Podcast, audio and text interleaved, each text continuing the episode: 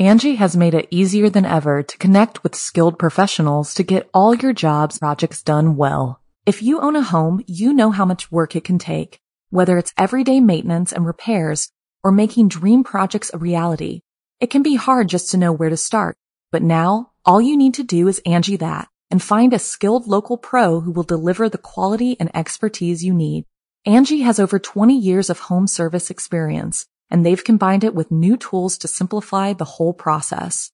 Bring them your project online or with the Angi app, answer a few questions and Angi can handle the rest from start to finish or help you compare quotes from multiple pros and connect instantly, which means you can take care of just about any home project in just a few taps. Because when it comes to getting the most out of your home, you can do this when you Angi that.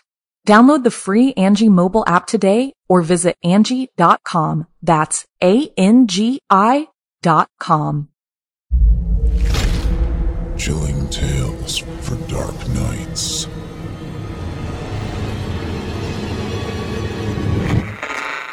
Want to make sure you never miss a Chilling Tales for Dark Nights video again? Be sure to subscribe and hit that bell to turn on notifications.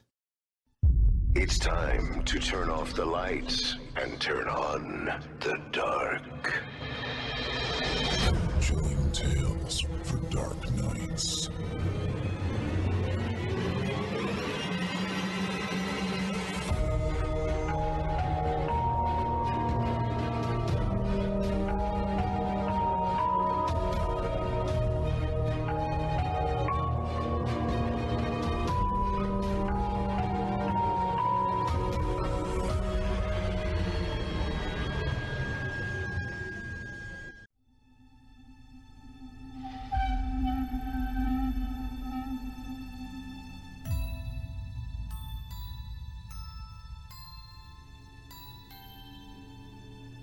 Good evening, listener.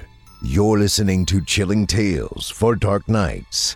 On tonight's edition, we invite you to leave behind your safe reality and descend with us into the frightening depths of the most terrifying imaginations with two audio adaptations of frightening fiction about sinister stories and demented doctors. I'm your host of the evening, Steve Taylor, and tonight I'll be your guide as we traverse the dimly lit corridors of your darkest dreams. Joining us tonight to help bring to life the frightening fiction of Cryptic Wander and Heinrich von Wolfcastle are voice talents Jesse Cornett, Trevor Rhines, Danielle Hewitt, Eric Peabody, Demon Creep, and Nick Goroff. Now, get your tickets ready. Take your seat in our Theater of the Minds and brace yourself. It's time to turn off the lights and turn on the dark.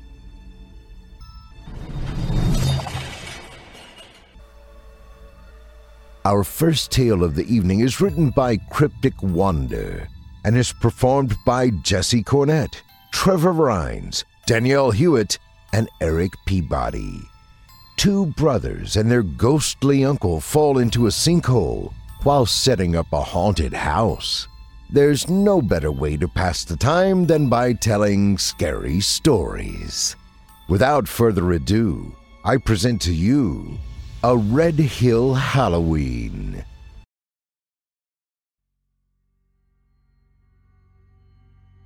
The day was unseasonably warm for Avon, Maine. My brother Zach and I had been working all day getting the lawn cut and chores done so we could help Serena with the pool shed off the side of the house. We all loved Halloween and wanted to do something great this year, so we decided to turn the shed into a haunted house. Plastic skeletons and paper ghosts littered outside, and a sign proclaiming, Trespassers will be eaten. Unfortunately, as fun as that was, it was also true. We took extra precautions and double chained the bulkhead doors to the cellar, but we couldn't be responsible for those lost. It's pretty unlikely that it would happen, but Captain Bubbles would eat the children in a heartbeat. The added effect of having an actual ghoul bang on the doors from down below would be a bonus to his credit. Even Uncle Bob was getting into the spirit, as much as a ghost can, I suppose. He's been walking around talking about back when kids didn't need parents to trick or treat and how most of the treats used to be homemade. Nobody worried about being poisoned or stabbed with a razor blade when biting into a red delicious. It's pretty cool to hear about how things used to be when holes in a bedsheet were a popular costume, but I'm starting to get concerned about our beer supply. I can't tell you for sure, but I think the fact that it's Halloween makes his form more solid. He almost looks like he did when he was alive and isn't floating around all over the place. He also isn't leaving a beer trail on the ground everywhere he goes. I could be wrong, but he might even be a little drunk. Something to do with the veil of the dead and all that. Finally, we were close to being finished.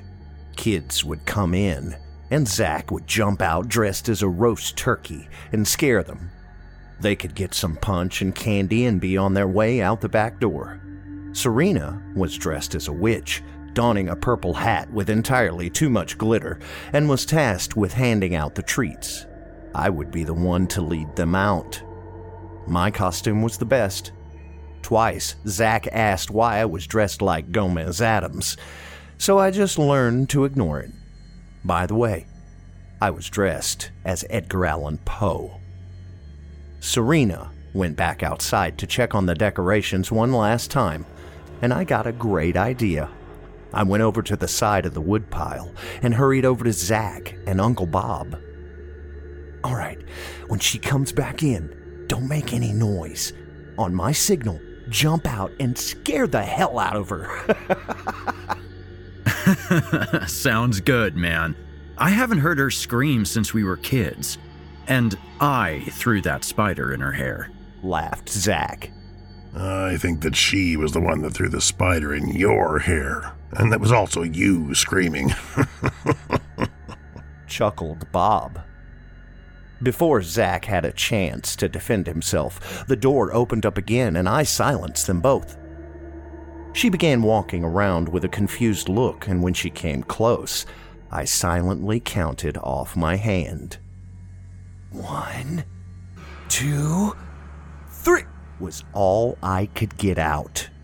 The ground beneath us quickly opened up, pulling the three of us down with it. We landed on soft dirt and a shallow pool of water, thankfully, and Serena began to call out. Don't come near it, I yelled. You could end up falling in too. Uh, just go get help from the fire department. But they won't come down here anymore, since Zack burned down the family of scarecrows for fun. She replied. Oh, damn it, that's right. Police are out. I guess maybe an ambulance? Fuck it. Go get Melvin and Sheena, I yelled back. All right, I'll be back soon. Just hang on, guys. She yelled. The sound of the chains rustled, and the cellar doors slammed hard. Serena screamed for a moment. Then it was silent once more. that ghoul of yours sure is priceless, said Uncle Bob. Bob, why are you still down there? Can't you fly? asked Zack. Normally, but I think I'm too full of beer. I ain't felt this alive since I died. Zack, your arm, I said, looking over in horror. It snapped between the wrist and elbow, and the bone was sticking clean through, dangling loose skin.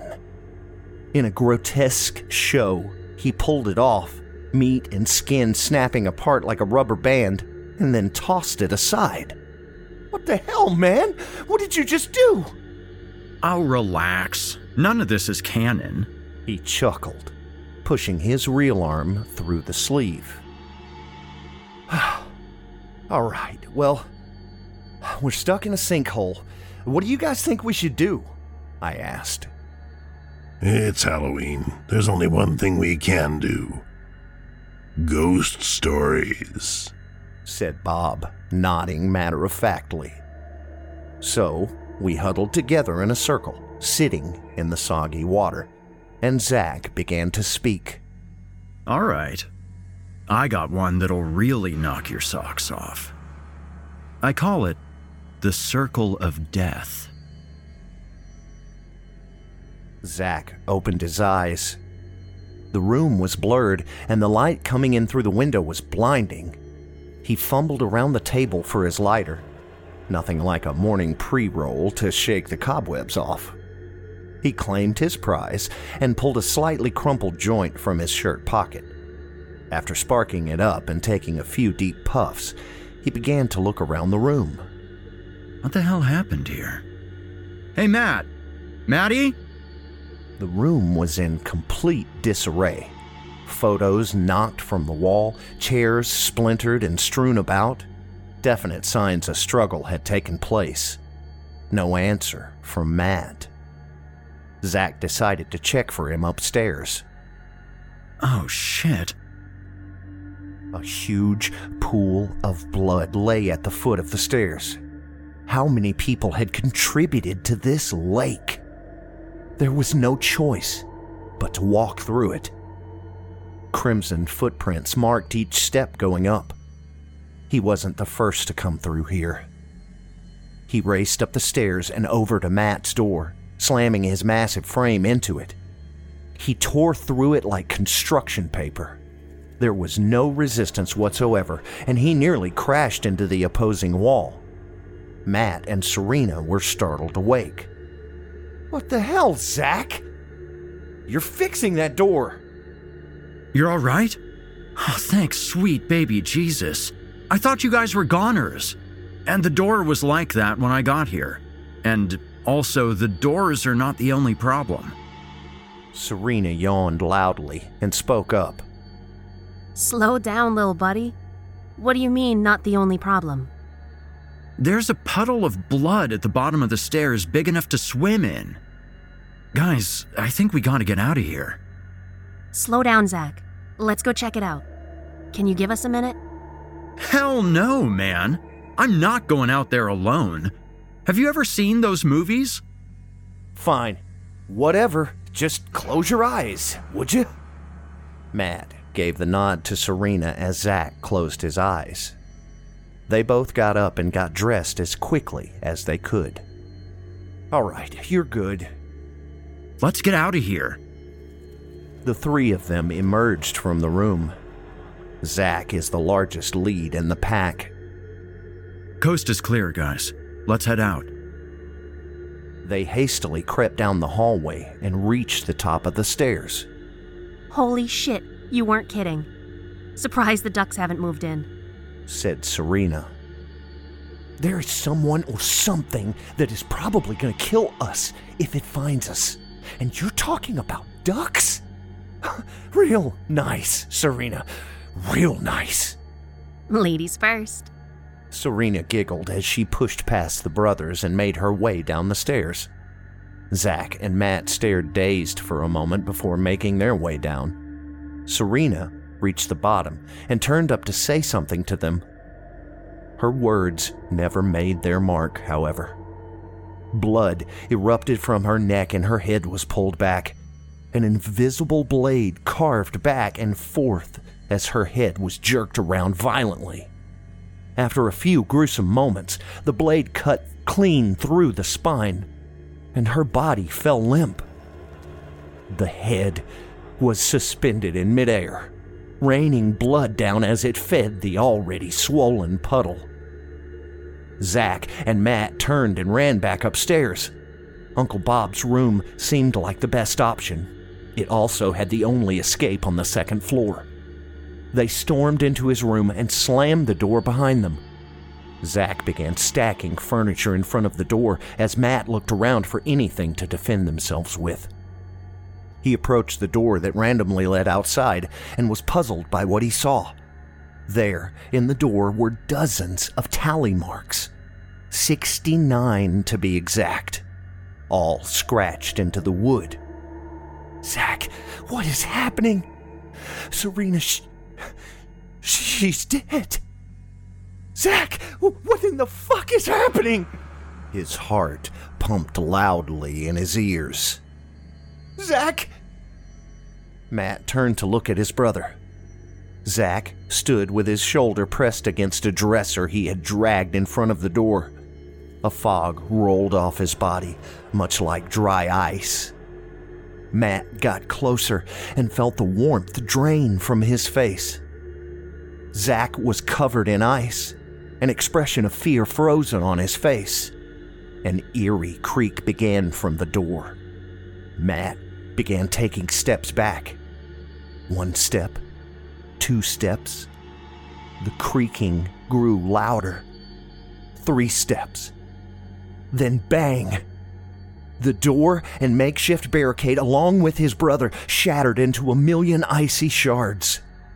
Matt backed up against the door leading to the roof. Tears stung the spots on his cheeks from where the ice had cut into him. As the ice settled, he saw a figure looking in the doorway. It was almost human, but distorted and much too large. It slowly crept forward.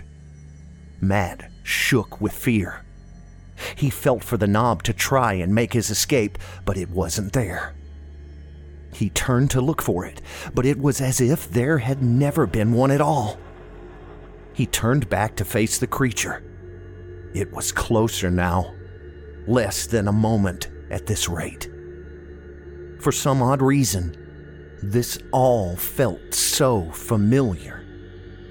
The fear gradually evaporated, leaving another feeling in its place deja vu. With each step the creature took, it became more and more clear. This had all happened before, and it would all happen again. Matt retrieved his pocket knife and opened it. He turned to face the door again and etched a line crossing the last four marks. Guess this makes 70.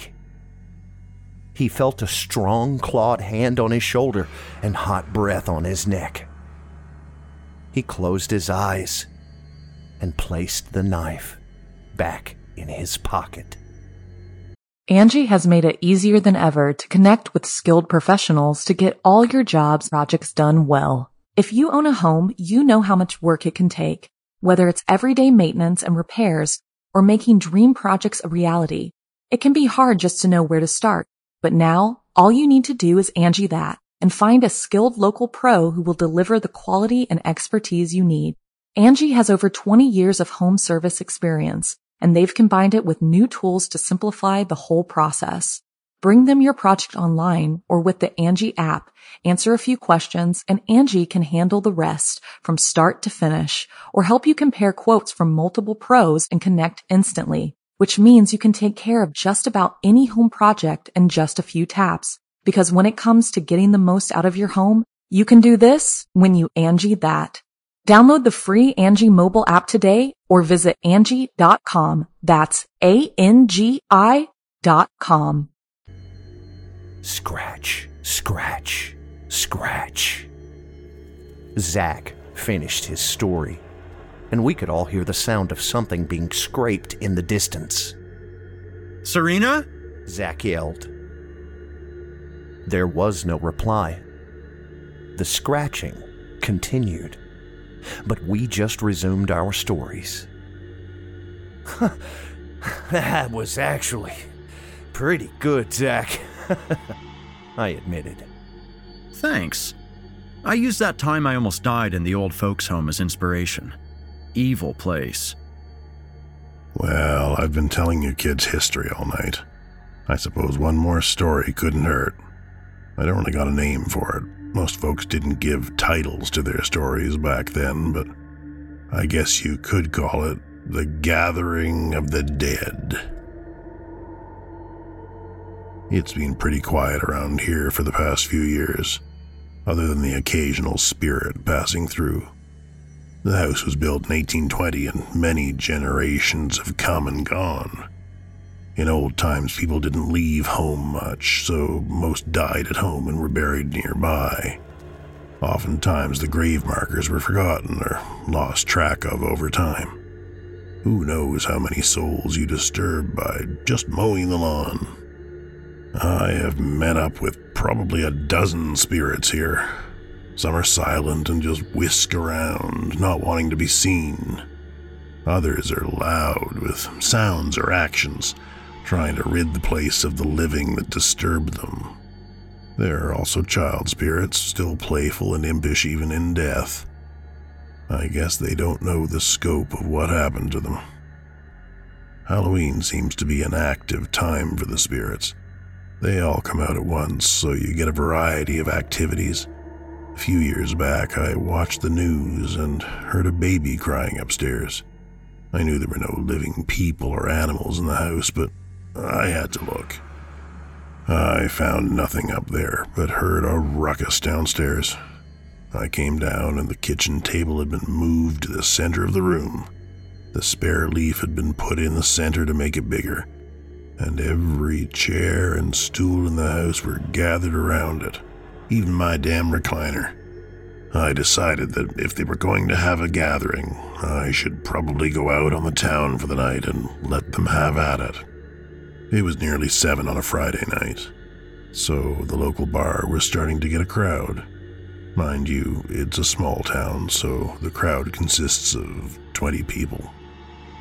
The entertainment was just a pool table, some drunk characters, a jukebox, and later on some drunks trying to sing karaoke. I'm pretty quiet, so I just got a pitcher of beer and took it to an empty booth on the side. I often went there to kick ass in pool tournaments, but tonight there were just a bunch of young punks playing that didn't even know what end of the table to break from. After half my pitcher was gone, an old friend, Eileen, came in. She got herself a ginger ale at the bar, came back, and sat in my booth. What brings you down off the hill? She asked. I proceeded to tell her about what had happened to the house. She was quite interested because she had messed around with the spirit world for quite some time. Rumors had long circulated in town that she was a witch we had dated some when we were younger. A few good times in the sack, but never really went beyond that. She wanted to come back to the house with me with hopes of meeting some ghosts. I finished my pitcher and we went to my car. Drinking and driving wasn't a big thing back then. Cops were only involved when things went bad. Besides, you were responsible for your actions and no one else butted into your business. I sure do miss those times. Once, a few friends and I slow rolled my van into someone's backyard in town beside the cemetery. We fired the beer cans into the bushes, and three friends took off on foot. The county sheriff's deputy eventually came around, but he didn't even get out of his car. He shined his spotlight on the upside down van and asked if anyone got hurt and said, Get it out of there, boys. We walked the five miles home, getting back about midnight.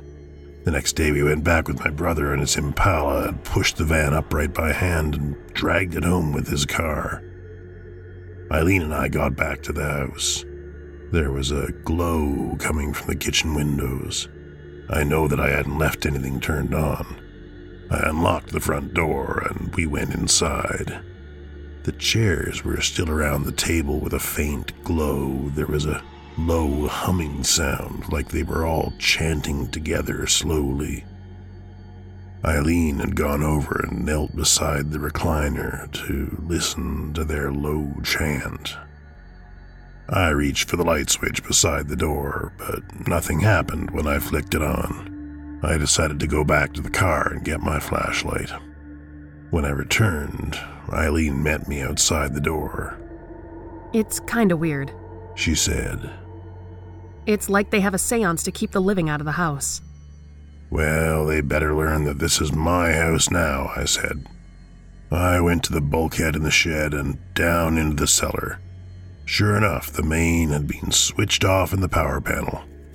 I turned it back on and heard quite a commotion on the floor above. I went back out front and saw that the kitchen light was now on. Eileen and I went back inside and were surprised that the table and chairs were all back in their places, and the spare leaf was out of the table. Eileen talked me into having our little seance. I agreed on the condition that I could have a beer at the same time. She lit a couple of candles, turned the lights off, and did her low chants. After ten minutes, she was just finishing up when a coffee cup fell out of the cupboard and smashed onto the floor. She said that the spirits were trying one last attempt to scare us off. She finished her last chant and blew out the candles. I turned the light back on, and she said that the spirits shouldn't bother too much anymore, but there might be a stray one now and then. She said she had one last chant to protect me, so I said okay. Spirits of the house, let this man be. I command you this promise to keep. For all his time, let him sleep. I said, Well, then, sleep sounds like a good idea. She agreed and asked if she could crash on the couch. I said, Of course, and the night was quiet after that. There hasn't been much spirit activity here since that night. Zack and I slowly looked at each other when he was done speaking. Our eyes were wide, and we locked sight. We both screamed, hugging each other in a mock show of terror. I hate to say it, but that was about as lame as soggy toast, Uncle Bob. Zack said. yeah, it was good, but it wasn't all that scary, I said. Just as the words left my lips, we could hear things rapidly moving around the house. There were murmurs, like people talking and laughing, and I swear, I could hear a baby crying. Oh, don't mind them. They're just having their annual get together. you go ahead and tell your spooky tale, Matt. he said with a chuckle. All right, well, I, I guess it's my turn now. I call it Frankenzack. The sun had set not too long ago, and darkness overtook the cemetery. Everything was grainy and in black and white, as color hadn't been invented yet. Not a single soul, living or dead, could be heard. Only the sound of the shovel scraping into the dirt, again and again. Damn it, bro. Why did you have to try and teach that moose remedial Spanish? Matt hissed to himself. He continued to dig until he hit the casket. Brushing the dirt aside, he lifted the heavy, three foot coffin out of the hole and onto the grass above. Letting out a sigh, he climbed out and brought it over to the truck, tossing it unceremoniously in the bed. And with that, he left and went back to the house. After lugging the coffin up the stairs and onto the roof of the pool shed outside of Uncle Bob's room, Matt kicked off the top, revealing a small figure inside. It was a great thing the circus was in town last week. Being such a small population, deaths were scarce and fresh bodies were hard to come by. The lion went feral that day by a stroke of luck. The lion tamer whipped the creature one too many times, and the clown who stood near it had his legs ripped to shreds. Unfortunately, he was also a little person. But beggars can't be choosers. He glanced at Zack's ruined body once more before cutting open the little man's skull. Matt tugged the brain out, making a wet pop as the stem detached then tossed it aside. Taking Zack's brain, he shoved it inside, then closed it up. The legs were a problem, so he swapped them around too. Wait, this is like some next level surgeon stuff you're talking about here. How are you gonna just swap him out like it's a Mr. Potato Head? asked Zack. Will you be quiet? Just just don't worry about it. I shot back. Now, where was I? So, the body and brain are finally together. Matt continued his dark work and raised the table. It was only a couple of feet up, as he didn't have an actual lab to work with. But he stepped back and waited. Thunder had been promised tonight in the forecast, and while the sky was full of clouds, they continued to drift on by in the peaceful night. Are you kidding me? Matt yelled. I spent all day at a freaking circus tent dealing with other people's terrible children, subtly shooting a lion in the ass with a pellet pistol, and dug up a tiny clown's body for the weather to be bad? No, you're going to give me lightning like you promised, god damn it! No sooner did he say the words than a bolt of lightning blasted out of nowhere. Matt fell on his ass and quickly got up to put out the small fires around the roof. Heat streamed off the body before him, and slowly the hands started twitching. The torso began to rise as its eyes opened to stare down at Matt. Matt nearly jumped out of his skin, moaning, seeing the thing before him. it worked! I can't believe it! I mean, uh, it's alive! It's alive! the small frame sat on the edge of the table with its freakishly long Zack legs, then stood up. Altogether, it was about the size of a normal person, but the combination looked so terribly wrong. Before Matt could react, it stumbled forward and fell off the roof. Damn it! I guess I better go get him. Matt ran back into the house and out the door to the shed, but it was already gone. The creature still had Zack's brain and personality, but he was severely dumbed down. He made it to the edge of Phillips and happened upon a little girl. She was playing with her dolly and seeing the creature. She walked over and offered up her prized possession.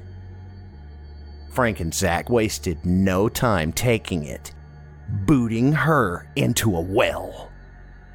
Laughing, he continued toward the main street. Frank and Zack didn't mind it much as he went to the cake shop.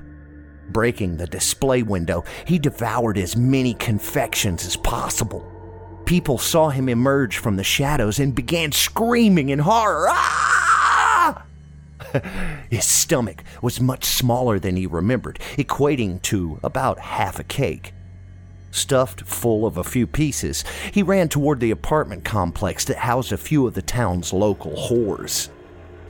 Sasha had just stepped out of the shower after another customer had left. She sat on the bed, not bothering to put any clothes on, and began brushing her long brunette hair. She lifted a mirror to do her makeup and screamed, seeing his horrible burnt clown face in the mirror. Zack slowly stumbled through the door, quietly making his way over to her room. She quickly backed up as she struggled to understand how such a little body could have such long ass legs. It was true that Zack was a part Sasquatch, but she never had time to put the two together. Mmm, friend, he said, looking over her naked body. His high pitched voice would be hilarious under normal circumstances. He reached into his back pocket to pull out what cash he had in his wallet and tossed a couple hundred dollars toward her. The two proceeded to get busy, with her not being one to turn down cash. Afterward, while smoking a joint, she began to ask him questions like, Am I pretty? And are you seeing someone else? His instincts fired on all cylinders, and he made to leave as fast as possible. She wasn't having it, though, and wrapped her arms around him, trying to pull him back. Like a cornered animal, Frank and Zack lashed out, smashing her head to the bed. His tiny hands wrapped around her throat, and as much as she scratched, slapped, and almost threw him off, she finally lay still. Bad, bad lady, he yelled in his high pitched tone. He left her dead body there as he took to the streets, heading to the one place where he knew he would be safe. Unfortunately, word around town has spread, and the townspeople began gathering anything they could find as weapons and carried torches through the streets.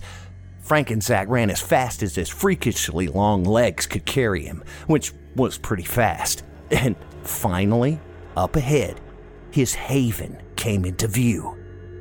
It was the Bull, the local pizza place that Serena used to work at.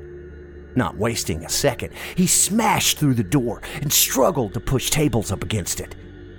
The two guys inside were understandably confused when they saw this thing appear inside their establishment. They went up to tell him off, and he began to growl at them. they laughed as his little arms couldn't quite reach them. Frank and Zach gave mighty screams of anger, but they were to no avail. Matt, knowing his brother's eating habits, went to the bull as well. The door was locked, but he knew he was in there. He also knew that in about five minutes there would be an angry mob there as well, and he needed to hurry. He went around the back, and the service entrance was open. Running through the kitchen, he came upon the sight of the two bullies messing with his brother. Anger grew hot in his chest, and Matt threw a can of tomato sauce at one of their heads. Ugh. Pop! The can exploded in a mess of red, covering not only the cashier, but also his brother.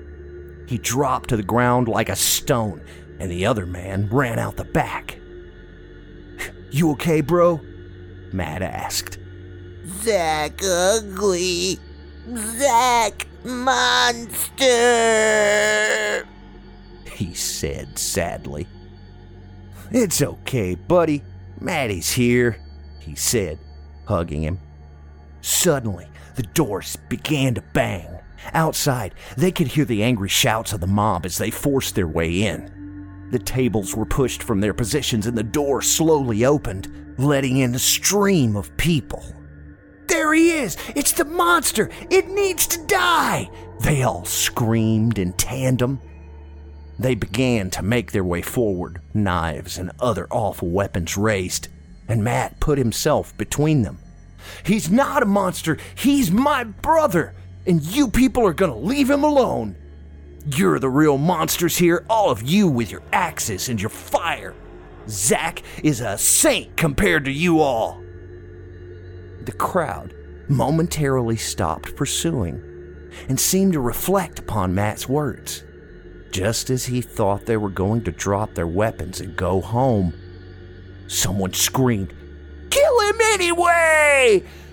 Out from the crowd came Molotov cocktails, fire exploding out with them. Matt tried to pull his brother with him to the back door, but he spoke in a high pitched voice. Go, bro, go! Leave Zach here! Matt tried to convince him to come, to talk him out of it. But the fire was raging, and there was no reasoning with him. And with a final shove that was hilariously weaker than it should have been, Matt watched on, completely distraught, as his only brother disappeared into the flames. The end. Well, that was a depressing story. said Zack. Like, you didn't even try to get me out of there. You just let me burn. Yeah, well, that's what you get for playing with the wildlife. Uncle Bob replied. The scratching had persisted up to this point, but was becoming even louder. We looked up at each other with confused expressions when finally the wall behind Bob began to open up, Oh, shit. It's Mr. Bubbles.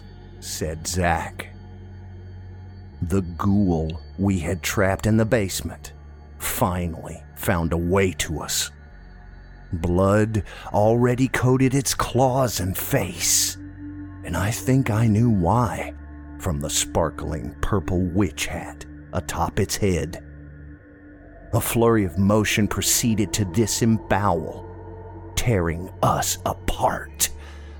finally, after all this time, he got to feast on our flesh, and when satisfied, he smiled and walked back to the hole he had dug.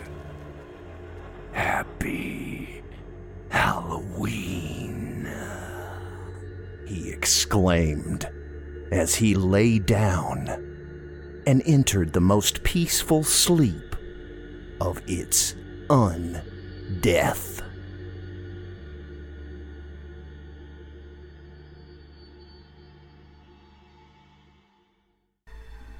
I hope you enjoyed A Red Hill Halloween, as written by Cryptic Wonder and voiced by Jesse Cornett, Trevor Rhines, Danielle Hewitt, and Eric Peabody. To find more of author Cryptic Wonder, visit their Reddit page. Our second tale of the evening comes to us from author Heinrich von Wolfcastle and is performed by Demon Creep and Nick Gorov. Now, without further ado, I present to you The Contritionist.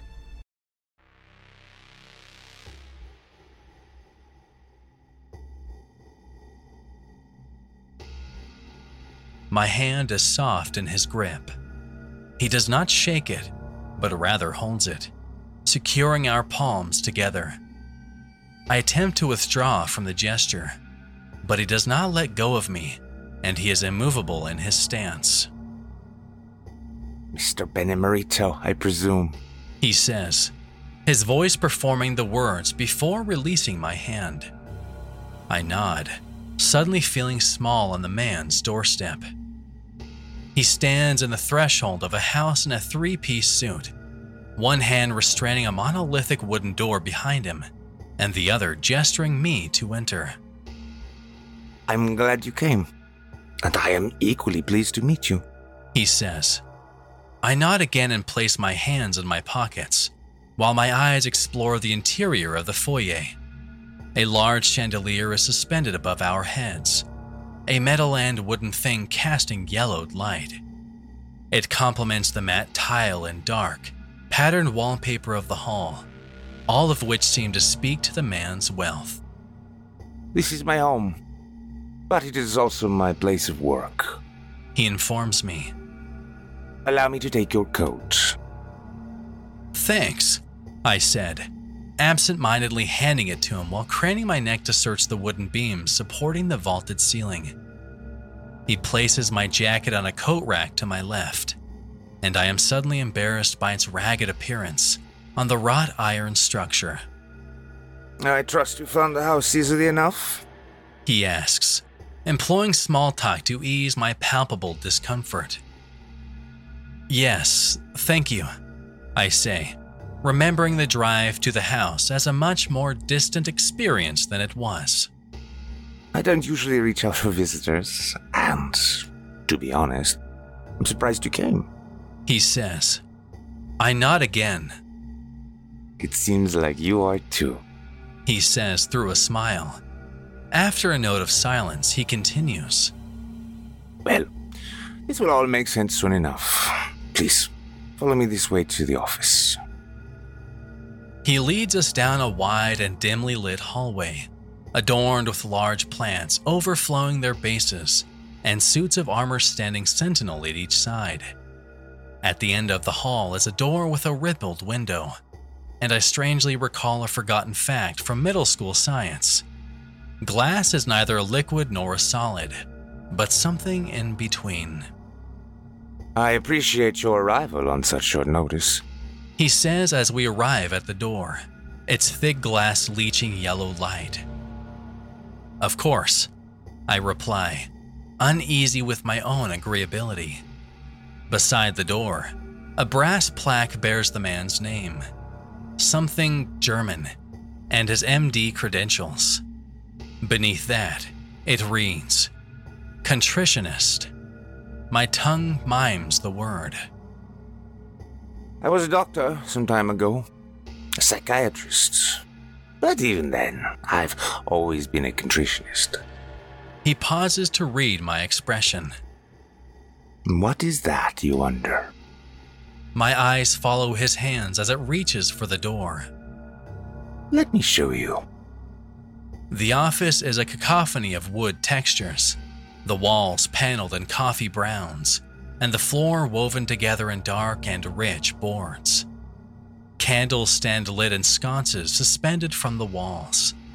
They cast shadows against cabinets and shelves lined with books, objects, and framed art. Can I offer you a drink? The doctor asks from a liquor cabinet at the side of the room. Whiskey, bourbon, or scotch, perhaps? He pours a caramel colored liquid into a glass tumbler. Scotch, I say. The doctor smirks like a tailor confirming an estimated measurement. He nods and hands me the tumbler he already poured. The weight of the glass feels good in my hand, solid like an anchor amidst the turbulence of the office. I move from one bookshelf to the next, studying his memorabilia but unable to make sense of any of it. A browned leather square catches my attention.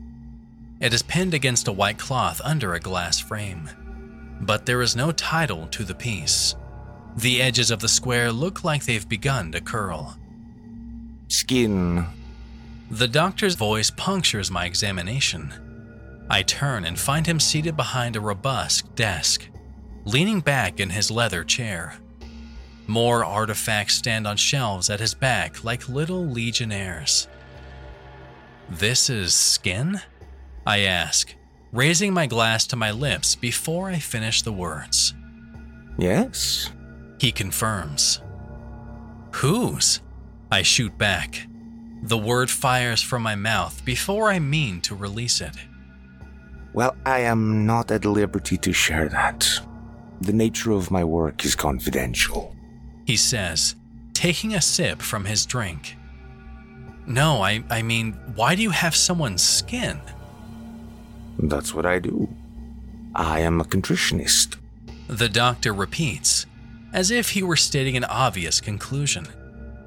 I look back to the skin in the frame to learn more of its story, but it is absent of any. From the corner of my eye, I notice a jar sitting on an adjacent shelf. It has a finger floating in it. A finger? What the fuck? The words are rotten on my tongue and fall from my mouth.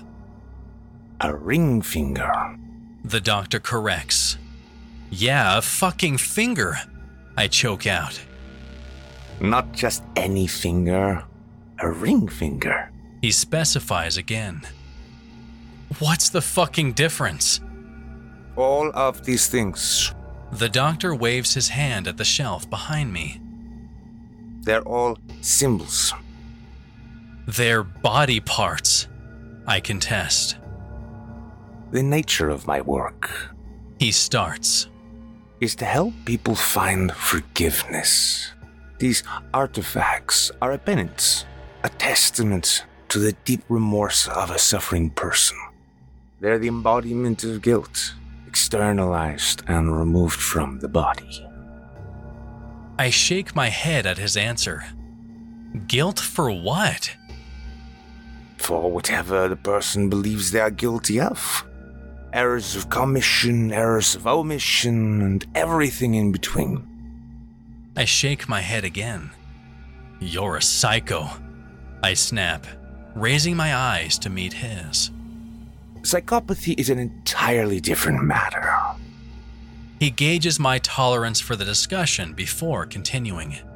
I provide my clients with relief. They arrive burdened with remorse for what they've done, but they leave here liberated from it. He seems pleased that I've listened to his explanation. People pay a high price for this. He raises his finger to highlight his point. People pay for this? My hand carelessly collides with a small box on a shelf and causes it to rattle. Teeth. The doctor says in response to my quizzical look. Yes, people pay for this. He reads my face again before continuing. I am retired, and I would do my work for free, but it does not work if people do not place a value on my services. I stutter some nonsensical sounds in disbelief, and then give up altogether. I place the doctor's scotch on the shelf next to the box of teeth and turn towards the door to leave. As I begin to make my way, I realize he does nothing to stop me. He does not call out for me, does not plead with me to stay, and does not threaten me. He watches. I reach for the door handle and notice another jar sitting on a small cabinet at my side. It contains a snake like looking thing, like a finger but less jointed. The absurdity of it steals my attention. A penis. The doctor calls out from his desk. You cut off someone's dick? Contempt forms a spittle at the corners of my mouth. No, no. The man did it himself. My role was to assist. Penis removal requires immediate cauterization, or it can result in death. Why would some dude cut off his own dick? Good. You are intrigued. The doctor smirks. His enthusiasm reveals a hint of his native accent. He rises from his chair and stands briefly before sitting upon the edge of his desk. He is tall enough for his legs to remain rooted to the floor. As I said, these things are symbolic of things beyond themselves. They are not remorseful, but representative of the remorse. He motions to the penis in the jar. This man committed infidelity. So he cut off his dick? He took a drastic measure to liberate himself from his shame. The remorse was intolerable, and he contracted with me to pay a price hefty enough to buy his own forgiveness. And that works? I ask, briefly forgetting my indignation. If a person believes it enough. The doctor answers. Atonement by mortification of the flesh is not new. He focuses on my expression and invites me to return to the interior of the office. Please, sit, and I can share more. Against my better judgment, I find my feet hesitantly trudging in the contritionist's direction. The weight of 100 body parts spread about the room press upon me. In coordination with my pace, the doctor returns to his chair behind the desk. Talk therapy is talk. This is action. He encourages. I find a place on a tufted leather chair. The floor is even, yet it feels like he towers over me. But I'm not looking for forgiveness, I say. No, I know that. He acknowledges. The tension of our meeting eases into the space between our exchanges. As he waits for me to continue, he catches my glance at a knife displayed behind his desk. He rotates his chair to take it and places it before me. Go ahead. You can touch it. No, thank you, I say. May I then? He asks. I shrug, trusting the doctor not to cut me. This is a ceremonial dagger. A kris. He holds it in his hands, avoiding contact with the metal of the winding and weaving blade. The handle is a dirty shade of white, painted over in strict angular designs. It is an Indonesian dagger, He informs me.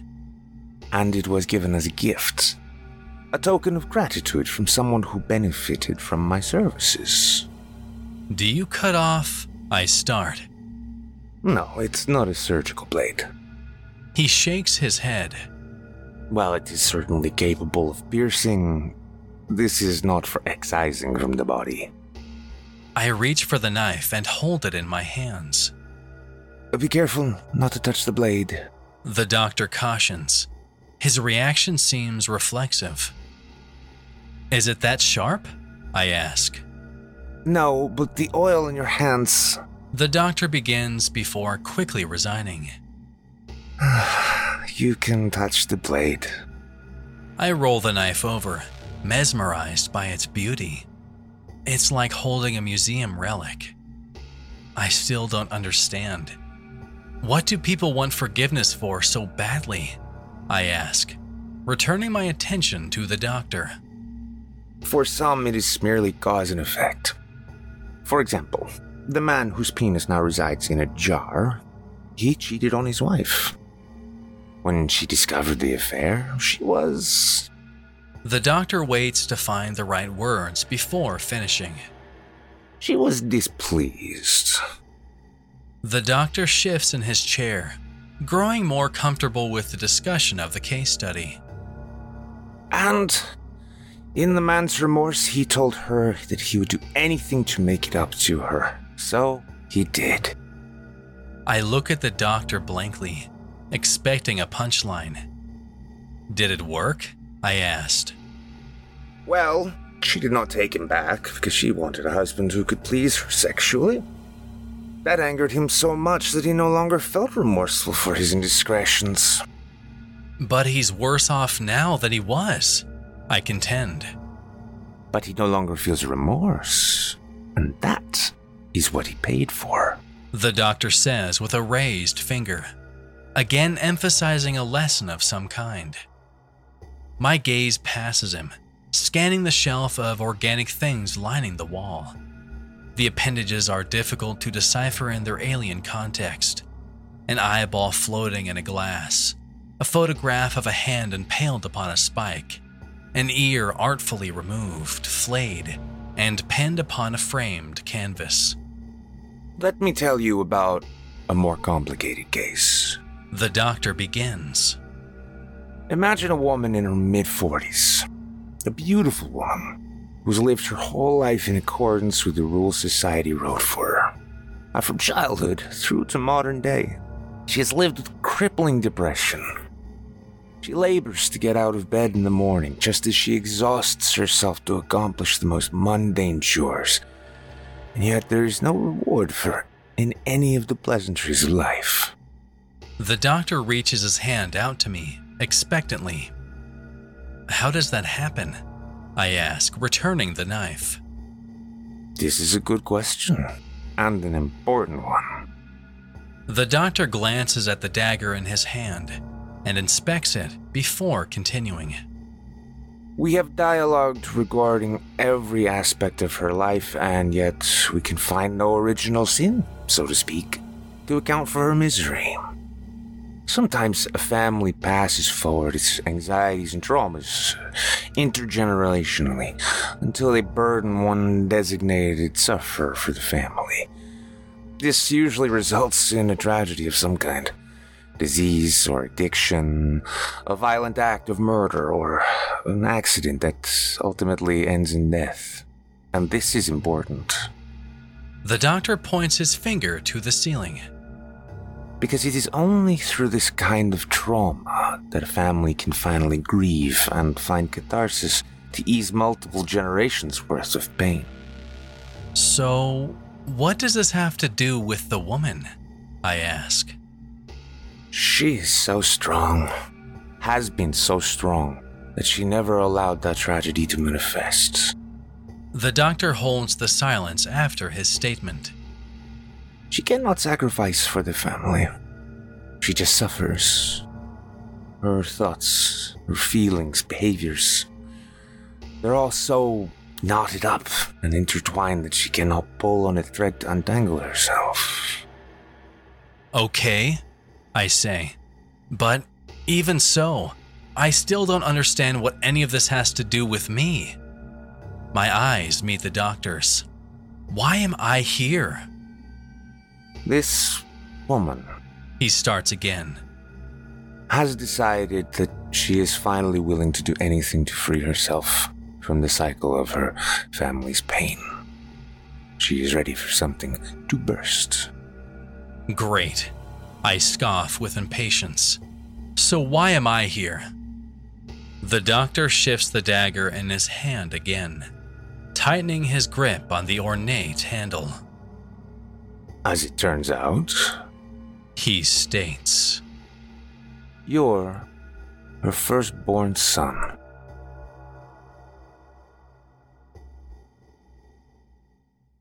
I hope you enjoyed The Contritionist, as written by Heinrich von Wolfcastle and performed by Demon Creep and Nick Goroff. Heinrich von Wolfcastle is an affiliate member of the Horror Writers Association and a member of the Great Lakes Association of Horror Writers. His work has appeared in multiple anthologies and magazines. Most recently, you can hear his story Things in the Attic, presented on the Scare You to Sleep podcast, and read his story The Ones in Between in Blackberry Blood. Though he lives the life of a recluse, he has been known to emerge from the shadows for trick or treaters on Halloween night. Demon Creeps narrations can be found on his very own YouTube channel under the same name. Now, our weekly descent into the depths has just about come to a close. But before we go, I'd like to take a moment to thank you for joining us for tonight and remind you to take a moment to stop by our iTunes page and leave Chilling Tales for Dark Nights a five star review and a kind word. And follow us on Facebook, Twitter, and Instagram if you haven't already.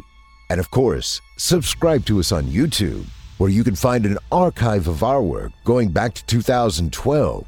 And consider signing up as a patron at our website, chillingtalesfordarknights.com, to show your support and get all of our content ad free. I'm your host, Steve Taylor, and it's been a pleasure. Tune in again next week when we once again turn off the lights and turn on the dark. Sweet dreams, listener. Sweet dreams.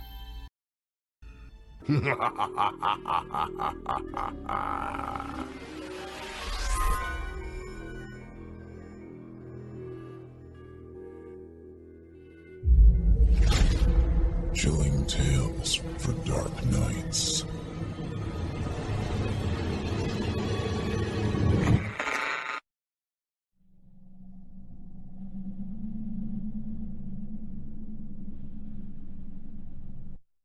Angi has made it easier than ever to connect with skilled professionals to get all your jobs projects done well. If you own a home, you know how much work it can take, whether it's everyday maintenance and repairs or making dream projects a reality. It can be hard just to know where to start, but now all you need to do is Angi that and find a skilled local pro who will deliver the quality and expertise you need.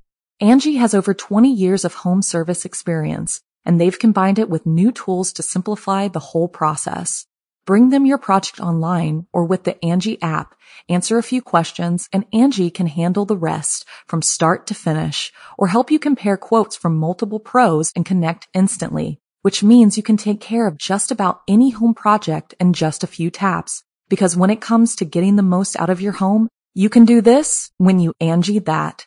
Download the free Angi mobile app today or visit Angi.com. That's A-N-G-I dot com.